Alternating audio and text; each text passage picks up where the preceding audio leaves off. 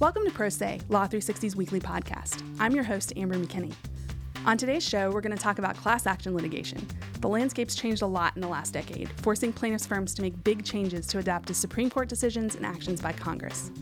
To help walk us through where things stand and how firms are adjusting, we'll be joined by Law 360 in depth reporter Sindhu Sundar. Abraham Musaka will also stop by to take us through the legal industry developments from the week, and stick around to the end of the show for a tale of phishing, hubris, big money, and polygraph tests. As always, I'm here with my co hosts, Bill Donahue Hello, hello. and Alex Lawson. Hey guys. So, we had a lot of Supreme Court action this week. It was a wild one. It, was, right on your beat. finally it finally came. The uh, the slants ruling. So, tell everybody who the slants are. Um, so the slants are a uh, a a dance rock band from Portland, Oregon, and they back in 2011 they applied at the trademark office to register their name as a trademark.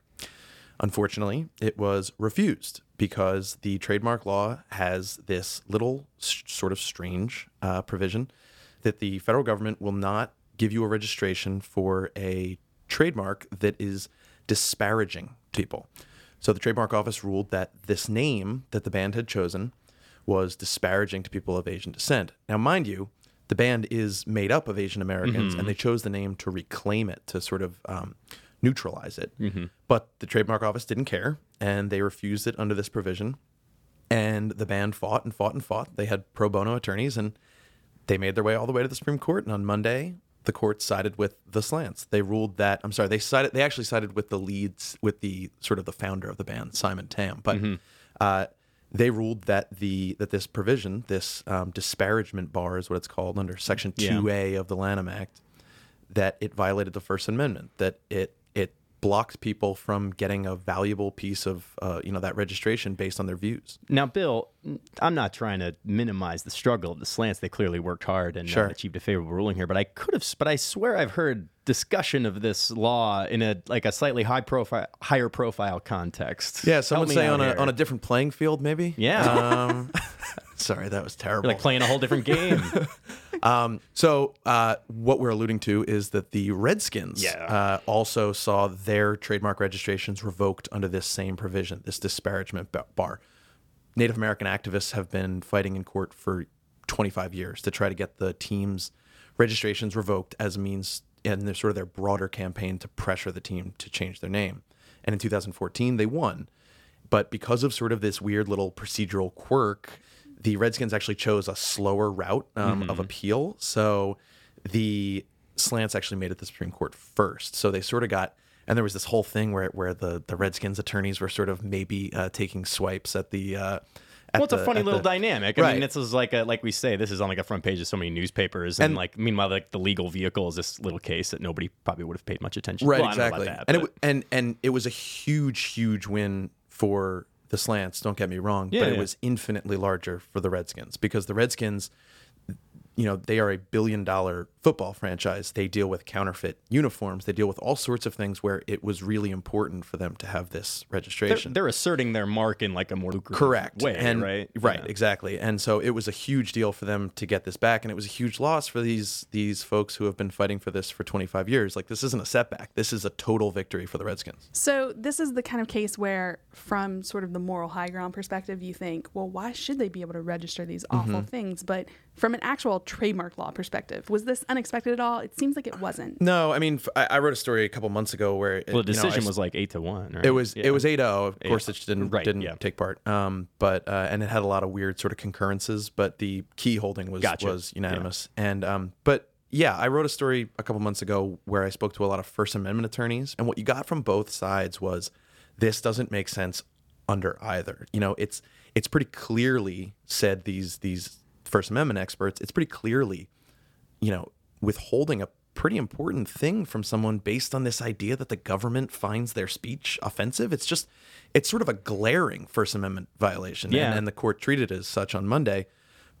But as you alluded to, Amber, it, it always sort of stuck out in the in the trademark statute that you know the rest of trademark law, the, the rest of the provisions in there, the, the other reasons why you can be refused a trademark, they serve a purpose for sort of core function of trademark law. Yeah, it's of- all about like brands and protecting um, those brand rights. Exactly. It's not about this First Amendment Policing type morality stuff. exactly anything and you like could i mean there's plenty of arguments to be made that that, Sure. that um, preventing the like making it so that the government doesn't have to endorse you know offensive uh, sort of disgusting language there is a policy goal there but i don't think many people i don't think you could really plausibly argue that it fits well into into a trademark statute And the the filings in this um, in the Redskins case, and also Mm-hmm. this was alluded to in the Supreme Court decision, um, the trademark examiners weren't great about even that policy if the idea was to keep the government from endorsing these kind of marks. Right, and it, because it's just such a squishy sort of standard, you know that that it's it's it's not even a it's not like the the other things that you that, you're, that the examiners are dealing with are objective. They do not objective, but you know they they they can be tied to some some real Will thing. Will there be market confusion? Exactly. example? Exactly. Like, is this mark is this mark generic? Is this mark descriptive? Those are trademark law questions. Here it's this incredibly subjective question that deals with complex issues of you know of, of, of the context in which something's being used and the history behind it and the way that it's evolved Mm-hmm. And over who's time asking for it. exactly that was the i mean that was that didn't ultimately play in the case but that was a big thing here that that this was a band Sure. who wanted to use it for good things and that shows how complicated this question is Uh, my favorite filing in these related cases was actually one the Redskins Yeah. did. it's hard to forget that one and they ran through all of the things the trademark office had registered Yeah. that were terrible. Yeah, I mean, it was we a don't, long list. We don't want to use our, our bleep button here, so no, we uh, would be we'll- using it the we'll- whole rest of the podcast if Yeah, you listen to these but it was like a because they were list. Al, I don't know if you saw this, but it was No, like a I- I list remember, of these yeah. things, and it just the whole page of the brief. It was awesome. I mean, it, it wasn't awesome the words, but It was impactful, It was a is what it very uh, unique filing to uh, to to submit to a federal court. So it was, uh, yeah, that was a fun one. Yeah, so I mean that just sort of illustrates how odd a fit this was in trademark. law. Right, exactly. That they they had approved a bunch of uh, of things that were arguably more offensive than Redskins, and they hadn't allowed that, and then all sorts of you know, it just was very inconsistent over over time. So what does this mean for other trademark law provisions? There's some related, similar kind of things. right? Yeah, and I, I also sort of wrote about this yesterday that there's these there's these other provisions in the law that ban scandalous uh, registrations and immoral registrations. So It feels very like people the were writing- way movies used to be censored. yes, You know, like that kind well, of the law was vibe, written by right? the law was written in 1947. The law was written when a person was clutching their pearls. Yes, uh, you know, clearly, tightly. Uh, but it was, it was written in 1947, and this this Yeah. there hadn't to, to be totally honest, there hadn't been much scrutiny on this, and so.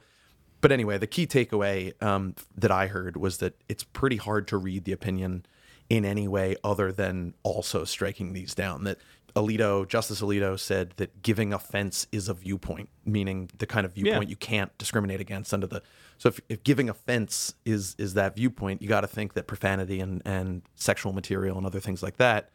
That's a viewpoint that, that that they just said you can't discriminate against. So does this mean we're now going to see a, a just a slew of really uh, offensive type trademarks? Yeah, I mean, you know, I'm writing a story on this today, and i- it's sort of yes and no. Um, I mean, like I just mentioned, this is sort of a self-limited group, right? Because if you think about what a trademark is, it's a thing that you're putting on something to sell it, to sell it to as many people as you can to make money. So the Yeah, idea of like self-defeating, the idea of putting Yeah. horrible racial slurs on, like, it- there just aren't that many people who want to do that. So. I mean, we'll see, Bill. I mean, after I, I mean, the ruling. I mean, I know what you're saying, but we'll see. No, I mean. I'm no, I mean, if we've seen anything in in, in recent years, it's that people will file uh, arguably frivolous trademark Yeah. applications for anything. So, in the wake of this, we're probably going to see a bunch, like the way that people went out and tried to register Covfefe uh, after that Trump tweet. They're mostly frivolous. Um, Mm-hmm. So people are going to do it, but in, in any sort of long term sense, it, you know, people aren't expecting this to be the end of the world, or or that that you know that it, it's not that big of a deal.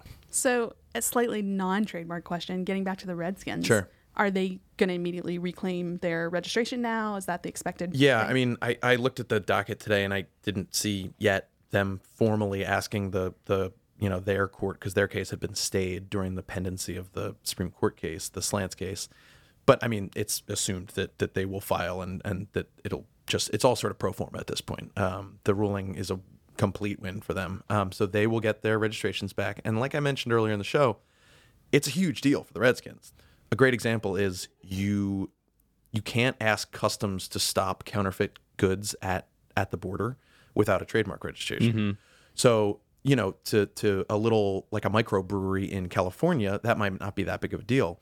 If you are a national football team with a real concern about counterfeit jerseys, about all sorts of different things coming across the border, it's a huge deal. Um, So the Redskins are sort of, if there was someone to be affected by losing your registrations, a, a football team or a, or a fashion house or Yeah. Yeah. any of these companies that deal with counterfeiting a lot are sort of a uniquely, it would it would uniquely harm them. And so, now this means that the Native Americans who are fighting against this have to take it away from the realm of trademark. They do, and and uh, you know, take it away from the realm of trademark. I think is the right way to phrase it because I think that's the the spirit of this ruling that they can they can they can continue to assert the kind of pressure that they want to, and they can continue to try to seek get the the um the team to change their name, but using this vehicle of trademark law and using the government to sort of pick uh, and and and make decisions on it um, is sort of exactly what the court said the First Amendment simply doesn't allow. And you can you can exercise your own First Amendment rights in the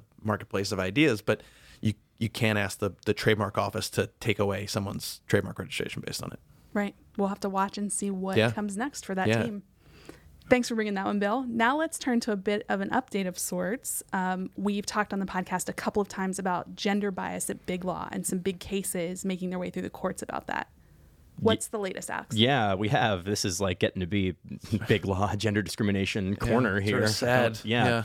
Um, so yes, as we've discussed uh, on numerous occasions here on the podcast, both Proskauer Rose and Chadbourne and Parke are facing class actions from female partners at the firms, saying uh, sort of your your basic gender discrimination allegations. They weren't paid as much as their male counterparts, and they were sort of had the door shut on them to you know get on big time cases and stuff like that. So um, there's been some interesting developments as the firms each try to sort of beat back the cases, and they are both making the same argument, which uh, doesn't come as too much of a surprise because this is just a reminder that.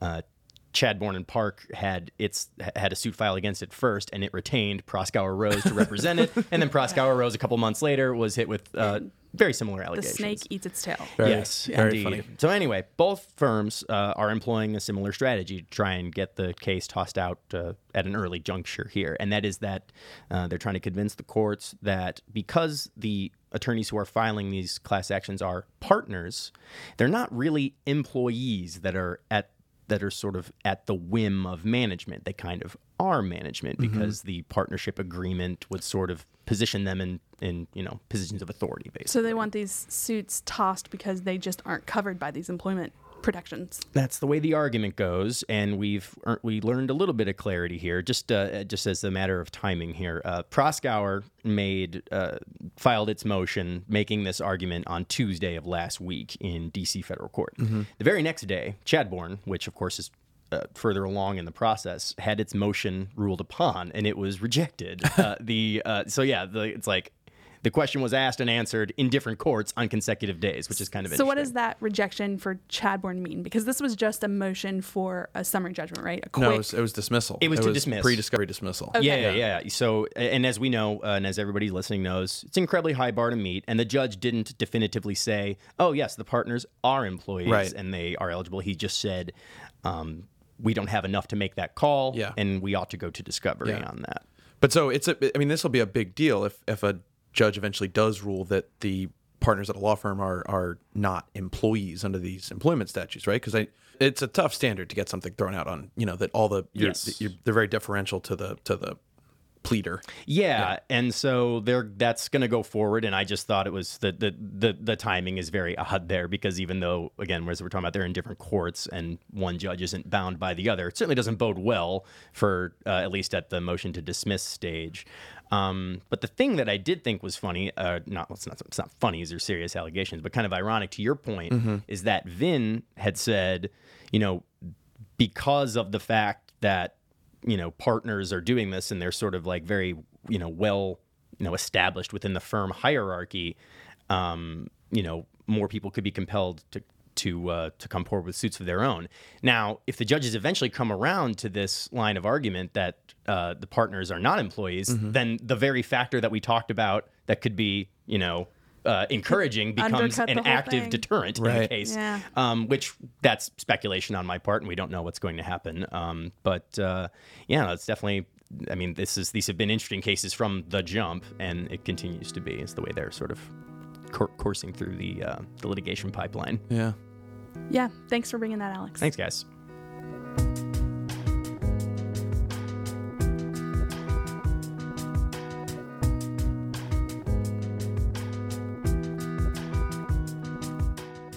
A little later in the show, we'll be speaking with Law 360 feature reporter Sindhu Sundar to discuss the current state of class action law and what steps firms are taking to thrive in a market that's undergone big changes. But up first, a look at legal industry happenings with Abraham Musako and the Legal Industry Minute. Thanks, Amber. Chicago area plaintiffs firm Anderson and Wanca sued one of its former associates, claiming the attorney took confidential client and firm documents with him when he left last year. The material the attorney is accused of taking includes emails, privileged information from a mediation, and documents involving the firm's clients. If you are a general counsel, you probably want to work for a public company. A new study from Barker Gilmore has found these in house attorneys are paid more than their counterparts at private corporations, particularly in terms of incentives for staying in the position on a long term basis. And finally, New York Democratic Governor Andrew Cuomo announced plans to nominate Justice Paul G. Feinman to serve on the Empire State's highest court. If confirmed, he will be the first openly LGBT judge sit on the High Court's bench. Feinman's nomination to the New York State Court of Appeals will fill the spot left empty after the sudden death in April of Associate Judge Sheila Abdus Salaam. This has been the week in the legal industry.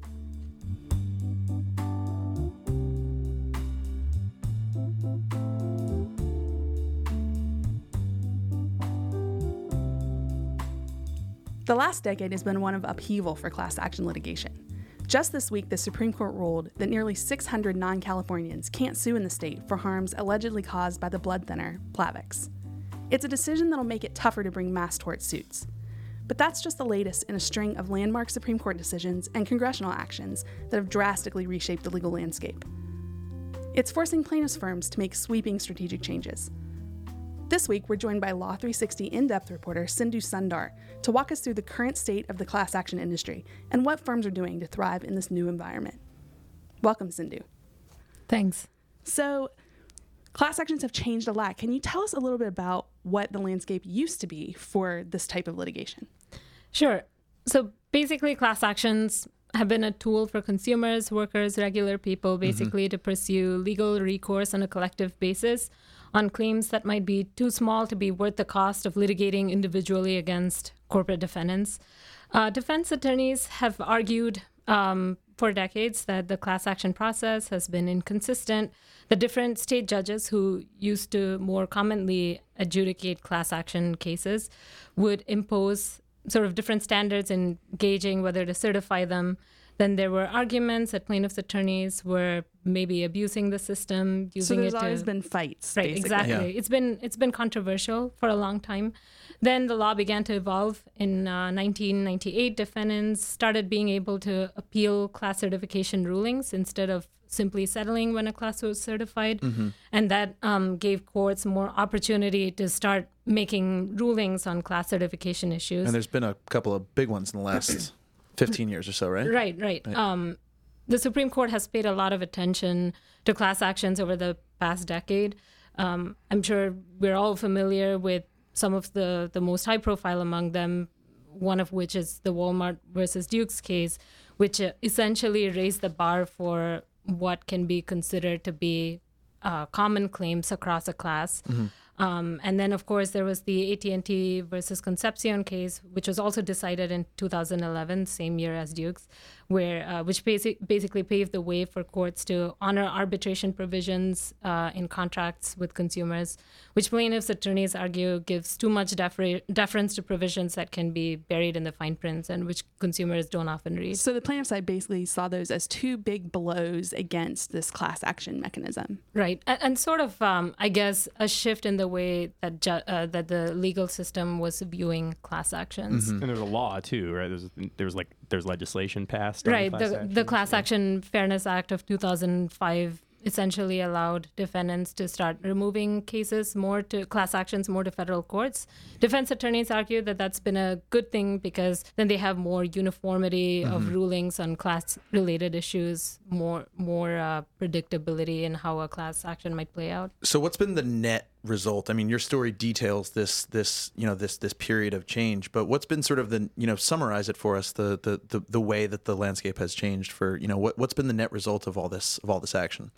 Right. Firstly, the bar for class certification has increased. That means for plaintiffs, plaintiffs' attorneys, the costs of bringing and getting these cases certified has increased.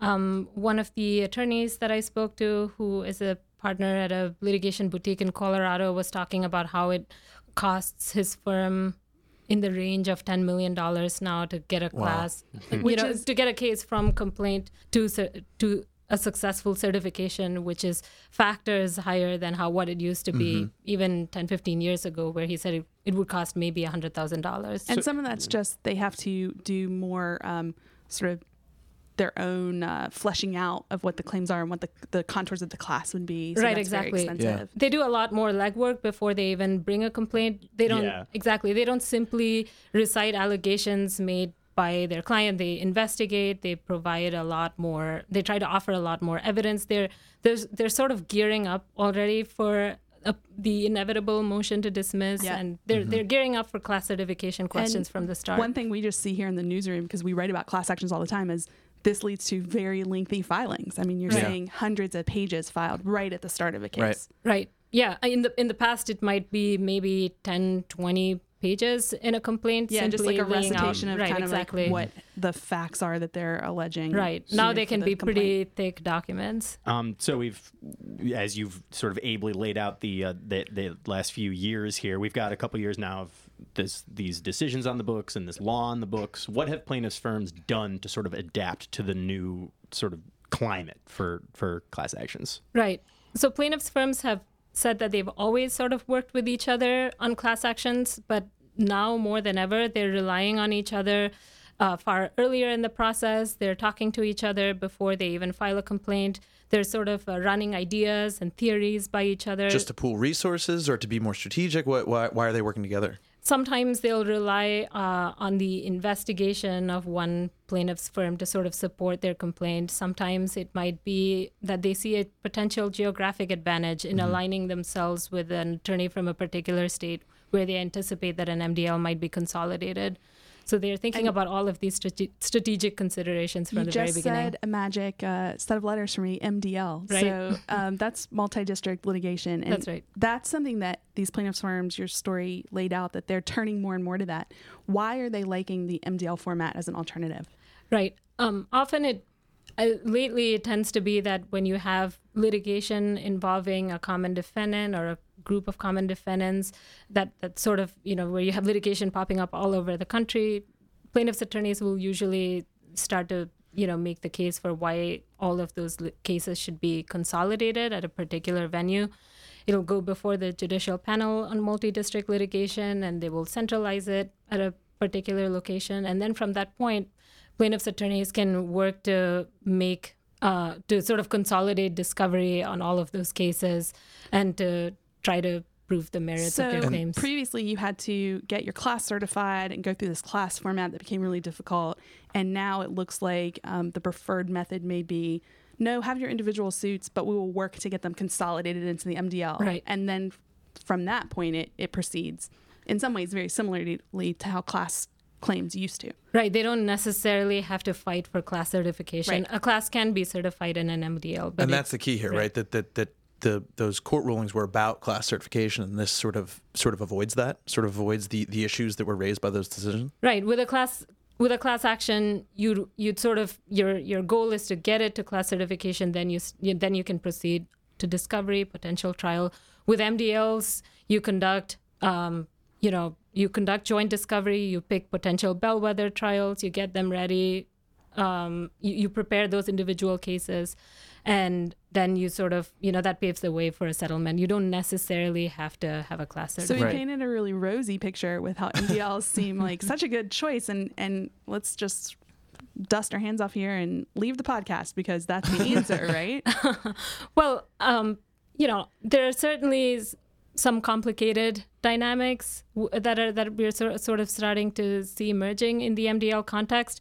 Some critics have pointed out that the MDL plaintiff leadership selection process has the potential to entrench certain groups of uh, powerful plaintiffs attorneys or plaintiffs firms at the at the top leadership levels where they're more you know likely to get a bigger cut of the eventual settlement amount and when you're when you look at these huge MDLs you know that the cut of the plaintiff's fees is, in, is to the tune of tens of millions, if not hundreds of millions of dollars. Why is that? What's driving that sort of entrenchment uh, of the, of that that sort of select group of firms? I mean, it's it, it's a complicated thing. MDLs, um, you know, are are can be enormously large, involve you know huge numbers of plaintiffs across the country. Mm-hmm. You you want to make sure that you're entrusting the from the judge's perspective, from the MDL judge's perspective, you want to ensure that you're entrusting the leadership of this complicated litigation to able hands, and that's sort of um, where the difficulty arises. How do you gauge uh, whether a particular attorney or firm is able to take on the the arduous work of leading an MDL. So they'll usually look at the attorney's resumes. Yeah. How many what their prior experiences in, in dealing with MDLs or negotiating successful mm-hmm. settlements. That was the thing that really stood out and you did a really great job in the story of sort of painting the complex dynamics at stake in MDLs because it's like you're you're like inviting bureaucracy into like a mm-hmm. process where like plaintiffs are sort of they're just like regular people who aren't like unique who aren't like really suited to like navigate that bureaucracy and right. I thought that was interesting like because it's it's sort of aimed at you know delivering justice in a more expedient way but right. perhaps not always so judges are then essentially i mean they're looking at like you said resumes or their past um, successes in in class actions and other mdls and to me, it just feels like uh, when you're fresh out of college looking for a job, like you don't have experience and that's what they want. Know that. we all know that, right? Right. It, it can certainly be harder for plaintiffs' attorneys from smaller firms to, to sort of push their way into that, you know, kind of elite circle. I mean, there are a few who have done it with, you know, mixed uh, results but it's certainly i mean it's not impossible but it's just that much harder well your story had an interesting anecdote i forget what the guy's name was but that that, that he had started years ago and he was concerned that maybe in this new environment there wouldn't have been the kind of opportunity that that led to where he is now. I right, bet Sindhu knows what the guy's right, name is. I, I, yeah, I, I, think you're thinking about Powell Miller, who who right. has a small right, law firm yeah. in, in in Michigan, um, yeah, I mean, he now um, he does he does get to play leadership roles in MDLs. Um, but yeah, he was talking about what it was like when he started out, sort of wide-eyed. He had just left this um, big law firm that he had worked at. He wanted to sort of go it alone and and make a name for himself in class actions. And uh, this was sometime in the early to mid 90s. Mm-hmm. And he was talking about how one of his first cases involved uh, a class action against Intel. And almost unbeknownst to him, that, that case ended up getting settled. Uh, and um, the settle- settling attorneys then, you know, sort of invited him on for a discussion and where they, they gave him a cut of the the, the fees mm-hmm. from from the settlement and so that he said that sort of you know helped him get started and he was talking about how opportunities like that might be a lot harder to come by for newer plaintiffs attorneys trying to go it alone. Right. So taking all these factors on balance that we've been discussing here, and you you talk to a lot of different sort of players in the market here. I mean, if you were able to make an assessment on balance, you know, all these changes that we've seen with class actions and collective actions, are they? Does that leave us in a in a good place, bad place? Uh, depends on who you ask, I would imagine. yeah. Right. I mean, they've def- I mean, it's definitely affected everyone involved on all sides of the sure. equation. Mm-hmm. Defense attorneys and defendants continue to argue that class actions are still very expensive. Carl- Carlton Fields uh, issued a report earlier this year saying that in the U.S., corporate legal spending on class actions has now risen to 2.2 billion dollars, mm-hmm. up from 2.1 billion the year before, and it's only projected to continue rising. Um, plaintiffs' attorneys obviously have um, documented their struggles in, in trying to get class action certified and how they've sort of uh, had to lead on each other a lot more. Um, one constituency that I didn't um, discuss as much in my story was was consumers, and uh, and I, but I did have an interesting conversation about it with uh, Elizabeth Cabraser, um, of Lieff Cabraser, of course, and uh, who who was who was saying basically how, in her view, any change in in procedure or law that makes litigation more costly affects the ability of consumers to enforce their rights. Um, and basically, when they're seeking redress for unsafe products or unfair or illegal business practices, like being overcharged for loans and things like that. And um, she she summed it up this way, and this is a quote. She said, "You may worry about the lawyer, but I worry about consumers." So it sounds like in the old version of class actions being sort of the king driver, everybody argued about how bad they were and both sides had issues. and now we've moved to more MDLs, but everyone's still arguing about Yeah. how bad they are. they're arguing about how they argue. So. yeah, yeah. Thanks for bringing all of this to us, Sindhu. It was great to get this lengthy um, explanation of, of the new landscape. Sure. Thank you so much for having me on. Thanks, Sindhu.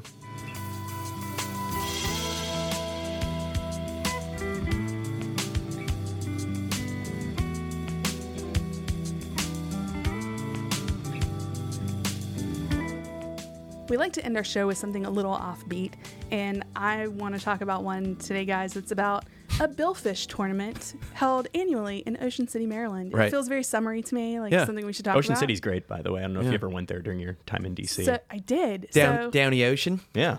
I don't think anybody says it like that, but okay. Um, yeah, so this is the largest billfish tournament in the world, and we're talking about this because a contract case came out of it, um, where a fisherman would have won the first prize, was denied that prize, and then sued, of course. So I really just brought this up so we could talk about some key points in Okay. this case. The first prize that this fisherman is suing over was $2.8 million. For fishing? I got into the wrong line of work. I was just about to say the exact same thing. what the hell am I doing? Billion dollars. You could be out there living the life in the sun, having a good time. Angling. But Amber, I would then be subject to polygraph tests. That is my next comment about this one. Apparently, it's very common uh-huh. for fishing tournaments to require polygraph tests. Right. Can, I, that's insane to me. That's just to say like Feels you weird, right? you complied with No, the, with I our get- various no, I get it because they're- they're They in all sorts of different they- places, They are. right. They don't have like a monitor on their Right. boat. So if they they want to know, But why don't they just like have officials that are on the boats? Um, you'd have to hire a lot of officials for a big contest. then you right? wouldn't They got have a- two point eight million dollars in the prize pool. Well, Well, they'd anyway. probably have a lot True. less if they were hiring a bunch of uh, true. referees. So they they have these polygraphs for the winners, so that you take the test, and so does all of your crew on the ship Right, to okay, say that right. you you didn't start anything ahead of Yeah, I time. understand, You yeah. weren't in. They have like restrictions about where you can be doing the fishing, so you have to be in the Mm-hmm. right area, those kind of things. So you can you can prove it by polygraph. So in this case, the It's just hilarious. the guy was denied his $2.8 million prize because they said that he had violated some of those rules and Mm-hmm. he refused, he and his crew refused to take the polygraph test. So It's just so easily it's beatable too. You guys know how you beat a poly? Has anyone ever heard this? You're supposed to uh, this little. Vol- you're supposed to clench your butt when you. Uh, but only on you- the right questions. Right, Like you have to figure out the right times. yeah. Mm-hmm. Well, anyway, what happened here? So they did, So anyhow, Sorry. so they didn't do any of that. They Uh-huh. refused to take the polygraph test, Mm-hmm. and that's how they didn't get this award. And the judge basically said, "This is a contract issue. You, when you signed up for the tournament, agreed that if you were going to be a winner, you would take this test. You didn't take the test." And the judge even went so far as to say that evidence pointed that the reason you didn't take it is because you started fishing too early, and that's how you won. yeah. Okay. So the uh, judge issued about a 50-page ruling, which seems crazy for this, but It just seems Uh, like A too ruling to match the ridiculous prize pool. I too guess. And the size of the many fish. And the pages. size of the This man has too much time on his Well, hands. Well, it had some great stuff in it, guys. I think it was just the right amount of pages because he went on and on about boat names. Um, so that's the last point I wanted to bring up. The when it, the potential winner who got his never got his money, his boat was called the Kallianassa. It's an ancient Greek sea nymph from the Iliad. you knew that, Al, right? This guy's I a- mean, who this- doesn't Yeah. know that? Right. This guy's a nerd. There were some others that were all the the runner up boats had names like Hubris, Get Real, mm-hmm. R E E L. Good Yeah. pun stuff. and yeah. magic mm-hmm. moment. Mm-hmm. And I bring those up specifically so I can read this line from the opinion. Here, the hubris and overeagerness of the Kallianassa's crew resulted in their getting reels deployed before the 8:30 a.m. magic moment. So that was the judge's way of saying there was some evidence that the reason they didn't take the polygraph is because they actually were fishing ahead of when they were supposed to start. I can't decide if I find like witty and punny opinions to be like kind of fun and interesting or like a miscarriage of justice. I mean, like, I shouldn't a judge be yeah. more serious than that? I don't know. Well, I I sort of mean, float between Can the two. Can this podcast really call out anybody else for puns? I was Sure, well, sure, especially sure. nautical puns. I mean, Right. I mean, I mean, just I mean, nautical puns in a We have league- a I mean, history I mean, of nautical I mean, puns. there's, I mean, there's no place for that. Yeah. but uh, I. This judge Yeah. should be banned. That's uh, that's that's my. yeah, this might sink. This might Or this might he, sink him. He might just need a leave. Jeez. Oh wow. yeah. He Take might- us out of here, Amber. He What is might just need a leave so he can sit on a dock and fish himself. I think that's what the judge is angling for there. Yep. Okay. cool. All right. Thanks, guys, for being with us. Thanks, Bill Thanks. and Alex. Thanks, guys. That'll conclude our show for today. If you want to know more about any of our legal developments we've discussed, check out our website at law360.com backslash podcast. Join us again next week for another roundup of the legal news that has us talking.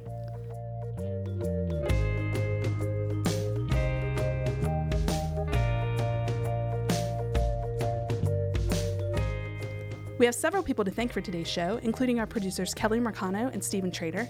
We'd also like to thank our guest Sindhu Sundar for joining us.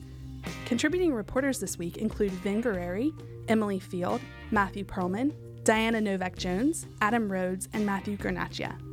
Music for the show this week comes from Silent Partner and Little Glass Men.